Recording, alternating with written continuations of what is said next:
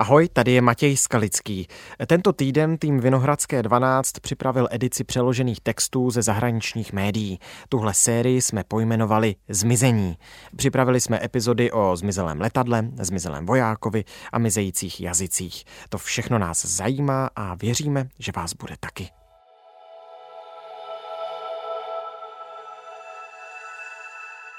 Tady je Matěj Skalický a tohle je Vinohradská 12. Je to jedna z největších záhad v dějinách letectví. Mohla by se ale konečně dočkat rozuzlení.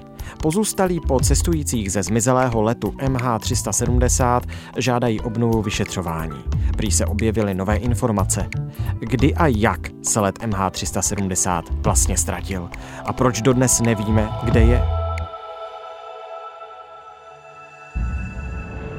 Dnes je pondělí 31. července. Malaysian 370, contact Ho Chi Minh 120.999. Malaysian 370. Co se doopravdy stalo se zmizelým letounem malajzijských aerolinek? Díl první. Článek vydaný v časopisu The Atlantic napsal William Langevýše. Kapitola první. Zmizení. Bylo 42 minut po půlnoci. Na obloze klid zářil měsíc. Psal se 8. březen roku 2014. Boeing 777-200ER, provozovaný leteckou společností Malaysia Airlines, vzlétl z letiště v Kuala Lumpuru. Měl namířeno do Pekingu. Stroj zrovna stoupal do předepsané letové hladiny 35 tisíc stop, to je přes 10,5 kilometru. Nesl označení malajzijských aerolinií MH, číslo letu 370. Letadlo pilotoval 27-letý první důstojník Farik Hamid. Byl to jeho poslední výcvikový let. Brzy měl získat plné osvědčení. Hamidovým školitelem byl velící pilot, 53-letý Zaharí Ahmad Šách, jeden z nejdéle sloužících kapitánů malajzijských aerolinek.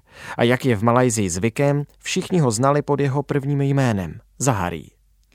Zaharí byl ženatý, měl tři dospělé děti a v rezidenčním komplexu, kde bydlel, vlastnil dva domy. Do jednoho z nich si nechal nainstalovat propracovaný letecký simulátor od Microsoftu – Létal na něm často a o svém koníčku běžně psal na různá internetová fóra. Zaharí neměl v povaze být nijak arrogantní a Farik se k němu choval s úctou. V kabině Boeingu 777 bylo celkem 10 členů palubního personálu, všichni malajzíci. Na starosti měli 227 pasažérů. Pět z nich byly děti, většinu cestujících tvořili Číňané, 38 pasažérů pocházelo z Malajzie a v sestupném pořadí byly na palubě taky cestující původem z Indonésie, Austrálie, Indie, Francie, Spojených států, Iránu, Ukrajiny, Kanady, Nového Zélandu, Nizozemí, Ruska a Tajvanu. V kokpitu pilotoval první důstojník Farik. Kapitán Zahary měl na starosti komunikační zařízení. Jeho hlášení se té noci ale zdají trochu neobvyklá. V jednu hodinu a jednu minutu ráno vysílačkou ohlašuje, že letadlo vystoupalo do 35 tisíc stop. A to je celkem zbytečné hlášení. Ve vzdušném prostoru řízeném radarem se totiž běžně ohlašuje opuštění letové výšky, ne její dosažení. V jednu hodinu a osm minut letoun míjí pobřeží Malajzie a pak zamíří nad Jihočínské moře ve směru na Větnam. Zaharí znovu vysílá informaci o tom, že stroj se pohybuje v letové hladině 35 tisíc stop. O sedm minut později, kdy se letadlo přiblíží k orientačnímu bodu nedaleko hranice větnamského vzdušného prostoru, oznamuje dispečer letového provozu z řídící věže v Kuala Lumpuru následující. Malajzijskému letu 370 spojte se s letištěm v Hočiminově městě na 120 čárka 900. Dobrou noc. Záry odpovídá. Dobrou noc, malajzijský let 370. Zahary nezopakoval požadavek dispečera, jak měl, ale hlášení jinak znělo normálně. Bylo to každopádně to poslední, co od letu MH370 zaznělo. Pilot už se letišti nedaleko Hočiminova města neohlásil ani nereagoval na žádnou z následných výzev.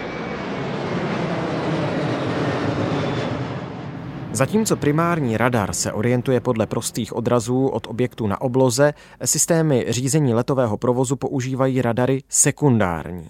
Ty pracují se signálem takzvaného odpovídače, transpondéru, který má každé letadlo. Sekundární radar poskytuje podrobnější informace než primární, umožňuje identifikaci letounu i určení nadmořské výšky. Pět sekund poté, co MH370 vletěl do větnamského vzdušného prostoru, symbol označující jeho odpovídač zmizel z obrazovek malajzijského střediska řízení letového provozu. O dalších 37 vteřin později se letadlo ztratilo ze sekundárního radaru úplně. Byla jedna hodina a 21 minut. Přesně 39 minut od startu. Dispečer v Kuala Lumpuru se zabýval dalšími letadly v jiné části obrazovky a tohle jednoduše přehlédl. Když si zmizení letadla z radaru konečně všiml, předpokládal, že stroj už má pod kontrolou větnamské letiště a je zkrátka mimo jeho dosah. Větnamští dispečeři mezi tím sice uviděli MH370 vlétnout do jejich vzdušného prostoru. Následně však let z radaru zmizel. Řídící letového provozu si v tu chvíli zřejmě špatně vyložili dohodu, podle které by mělo letiště okamžitě informovat dispečery v Kuala Lumpuru, pokud se už převzatý let déle než pět minut nehlásí. Místo toho se jen opakovaně pokoušeli letoun kontaktovat, bezvýsledně. Než se konečně odhodlali zvednout telefon a zavolat do Kuala Lumpuru, uběhlo 18 minut. To, co následovalo, byla přehlídka chaosu a nekompetentnosti. Záchranné koordinační centrum v Kuala Lumpuru mělo být zalarmováno do hodiny. Ještě v půl třetí se jim ale nikdo neozval. Než byl vyhlášen stav pohotovosti, trvalo to další čtyři hodiny. Záchranná akce byla spuštěna až dvě minuty po půl sedmé ráno. Tou dobou už měl let přistávat v Pekingu. Pátrání bylo zpočátku soustředěno na Jihočínské moře mezi Malajzí a Větnamem. Do mezinárodní akce se zapojilo 34 lodí a 28 letadel z celkem sedmi států. Po letu MH370 ale nebylo ani stopy. Záznamy z primárního radaru získané z počítačů řízení letového provozu ale během příštích dní odhalily, že jakmile let MH370 zmizel ze sekundárního radaru, prudce se stočil na jeho západ. Tyto informace byly částečně podpořeny tajnými zprávami malajzijských vzdušných sil. Letoun měl zamířit zpět přes malajský poloostrov a kolem ostrova Penang. Odtud pak letěl severozápadně přes Malacký průliv a Andamanské moře, kde zmizel z dosahu radarů neznámo kam. Tahle část letu trvala déle než hodinu. Očividně nešlo o obvyklý případ únosu letadla. Nevypadalo to ale ani jako nehoda, ani jako sebevražedná akce pilota, s jakou by se dřív kdokoliv setkal. Případ letu MH370 vedl vyšetřovatele od samého počátku do neprobádaných vod. Záhadné zmizení letu MH370 se stalo předmětem dalšího vyšetřování a někdy až horečnatých spekulací veřejnosti. Znamenalo ale také zdrcující ztrátu pro rodiny ze čtyř světadílů. Že by vyspělý stroj s moderním vybavením a záložními komunikátory mohl jednoduše zmizet, se zdálo být prostě nemožné. Jenom nenávratně smazat e-mail je obtížné. Zmizet a pokusit se žít z dosahu infrastruktury je prakticky nemožné. Boeing 777 s tím přece musíte být neustále ve spojení. Zmizení letadla tedy vybízí k celé řadě teorií. Mnoho z nich je ale přeci jen zcela absurdních a živí je jen to, že stroje na komerčních letech v téhle době prostě jen tak nemizí. Tohle letadlo ale zmizelo.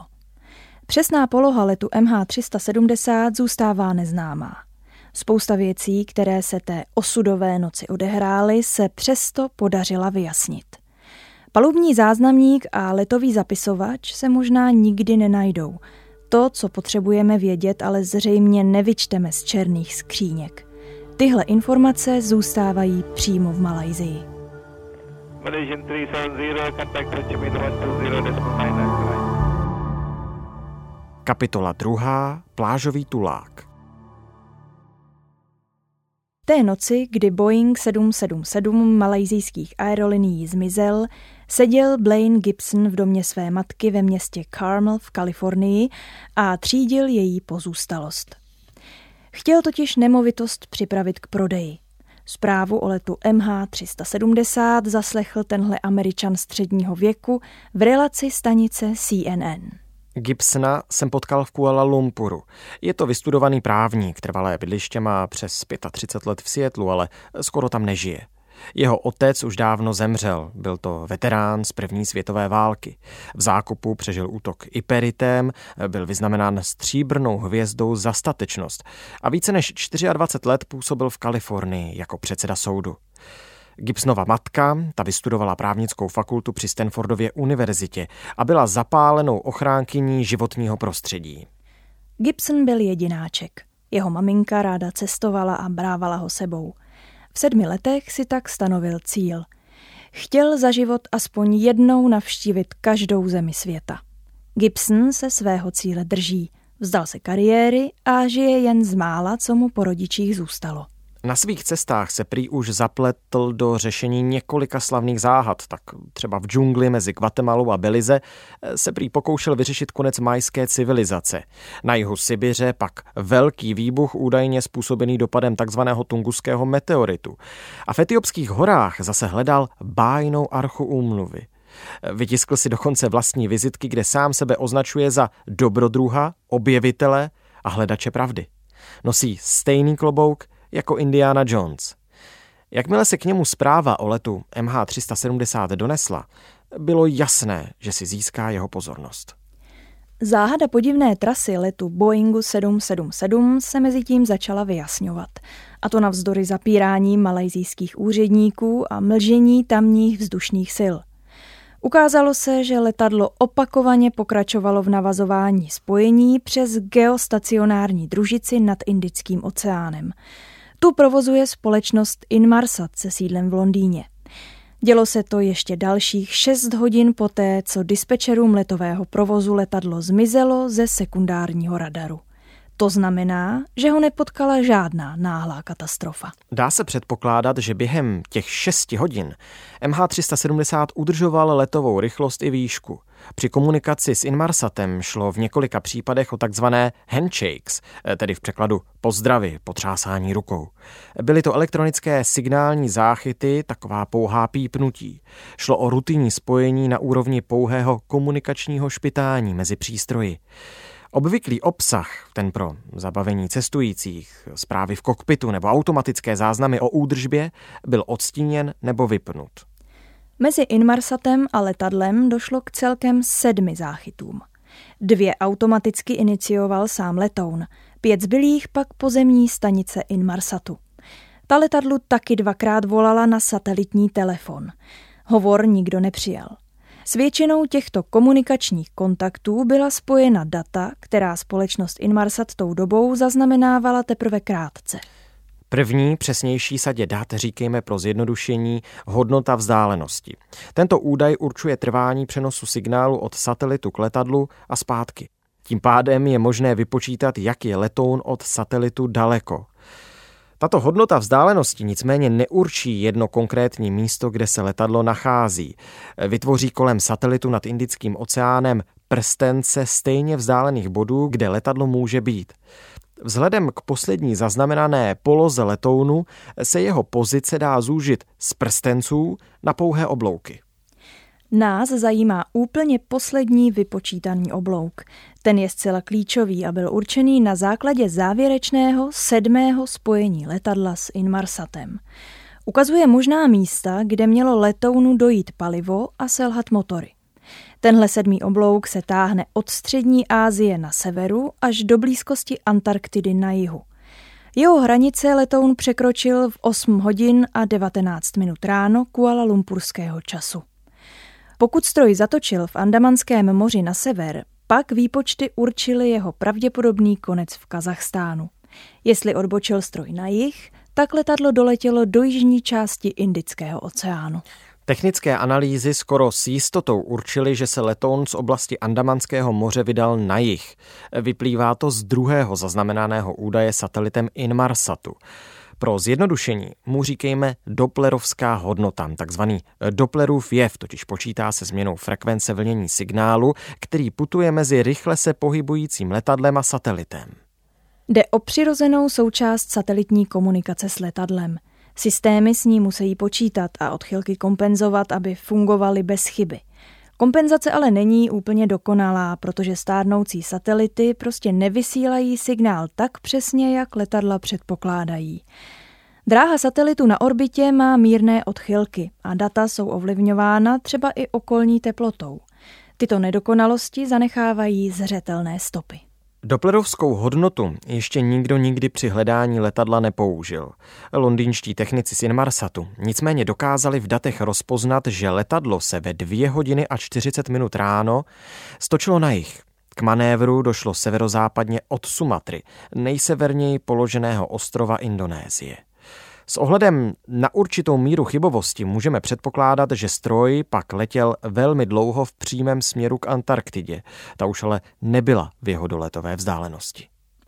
Po šesti hodinách data ukázala strmé klesání letounu, pětkrát prudší než je běžné.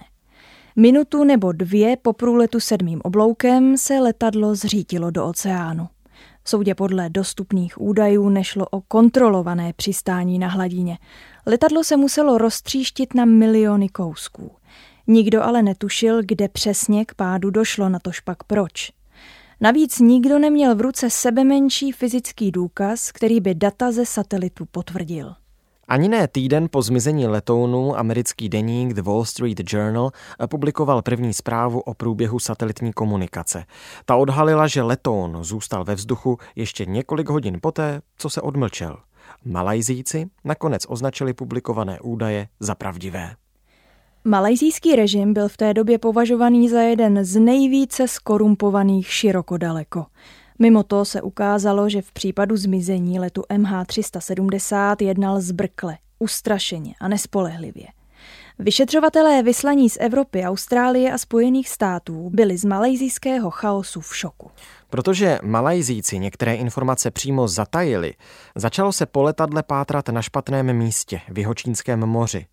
Nikdo tam žádné trosky z Boeingu ale nenašel. Pokud by úřady netajili, co vědí, možná by se části letadla stihly najít. Pak by bylo možné i určit jeho přibližnou polohu a třeba i vyzvednout černé skřínky. Pátrání po zbytcích letu MH370 se nakonec přesunulo tisíce kilometrů na jih od původní lokality. Jenže i pouhý úzký pruh oceánu je ve skutečnosti obrovským prostorem. Vzpomeňte si na hledání černých skříněk z letu Air France 447, které se zřítilo v roce 2009 do Atlantiku na cestě z Ria de Janeiro do Francie. Zabralo dva roky. A topátrači přesně věděli, kde začít. Hledání trosek Boeingu 777 na hladině oceánu skončilo po bezmála dvou měsících marného úsilí v dubnu 2014 a přesunulo se do hlubin oceánu. Blaine Gibson tuhle frustrující sisyfovskou práci sledoval nejprve jen zpovzdálí. Prodal dům své matky a přesunul se do oblasti Zlatého trojuhelníku na sever Laosu. Tam se s obchodním partnerem pustil do stavby restaurace na řece Mekong. Tehdy se ale také připojil k facebookové diskuzní skupině, která se zmizení letu věnovala. Byla plná různých spekulací, ale i nových informací a zajímavých úvah o tom, co se s letadlem mohlo stát a kde se může nacházet největší část trosek. Ačkoliv formálně měli odpovědnost za celé vyšetřování Malajzíci, nedisponovali prostředky ani odbornými znalostmi k provedení pátracích a záchranných prací pod hladinou oceánu. Vedení se tak ujali Australané. Satelitní data ukázala na oblast Indického oceánu vzdálenou skoro 2000 kilometrů západně od města Perth. To místo je neprobádané a je tam tak velká hloubka, že vůbec prvním úkolem bylo zmapovat dno, aby bylo možné do hloubky o několika kilometrech bezpečně spustit speciální sonary. Jsou tam totiž různé temné příkopy, kam nikdy nedopadl paprsek světla. Gibson začal o celém tomhle namáhavém pátrání pod vodou přemýšlet. Vždyť trosky letadla možná prostě jednou vyplaví oceán někam na pláž. Když byl na návštěvě u svých přátel na kambočském pobřeží, zeptal se jich, jestli třeba na nějaký takový kousek nenarazili. Prý ne. Nebylo asi totiž možné, aby trosky dopluly z jižní části Indického oceánu až do Kambodži. Ale dokud části letadla nikdo neobjevil a neví se, kde přesně pasažéři našli své poslední místo odpočinku, rozhodl se Gibson nevzdávat. Na březen roku 2015 byla v Kuala Lumpuru naplánovaná vzpomínková akce příbuzných těch, kteří zmizeli spolu s Boeingem 777.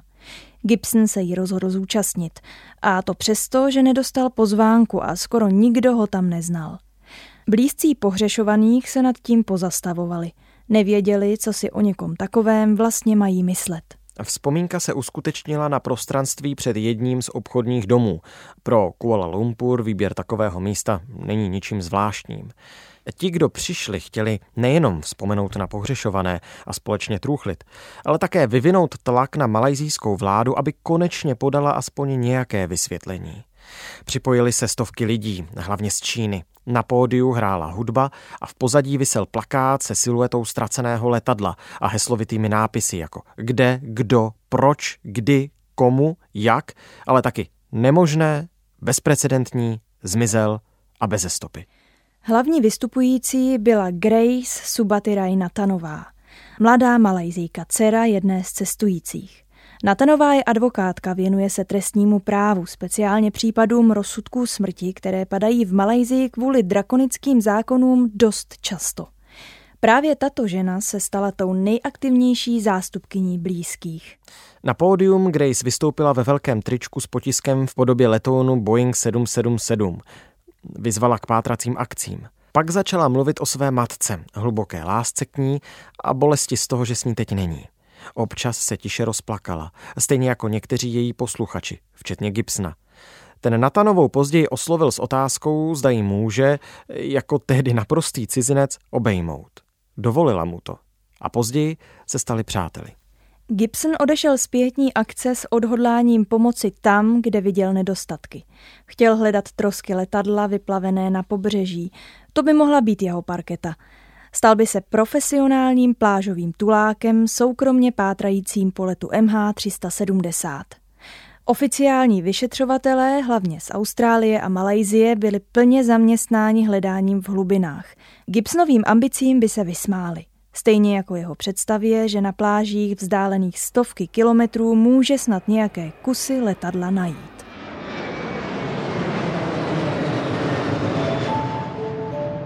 V příštím díle uslyšíte. Úklidová četa na pláži francouzského ostrova Reunion našla skoro 2 metry velký aerodynamicky tvarovaný úlomek. Po zmizení letu MH370 byla spuštěna tři oficiální vyšetřování. Výslednou zprávu v kompletním znění nechtěl nikdo zveřejnit. Stroj letěl dalších 6 hodin, než se zřítil. Newyorský publicista přišel s hypotézou, že jeden z elektronických palubních systémů byl možná přeprogramován, aby vykazoval falešná data. Letoun měl odbočit směrem na Kazachstán. Gibsona neznámý člověk varoval, že pokud nepřestane pátrat po troskách letu MH370, bude z Madagaskaru odjíždět v rakvi. 24. srpna 2017 byl na honorárního konzula Malajzie na Madagaskaru spáchán atentát. Tohle už je vše z Vinohradské 12, ve které jsme dnes spolu se Zuzkou Markovou načetli první díl článku Co se doopravdy stalo se zmizelým malajzijským letadlem. V roce 2019 ho vydal časopis The Atlantic. Text byl koupený, přeložený a zeditovaný pro potřeby podcastové epizody. Druhý díl už připravujeme a vydáme ho krátce po půlnoci. Naslyšenou zítra.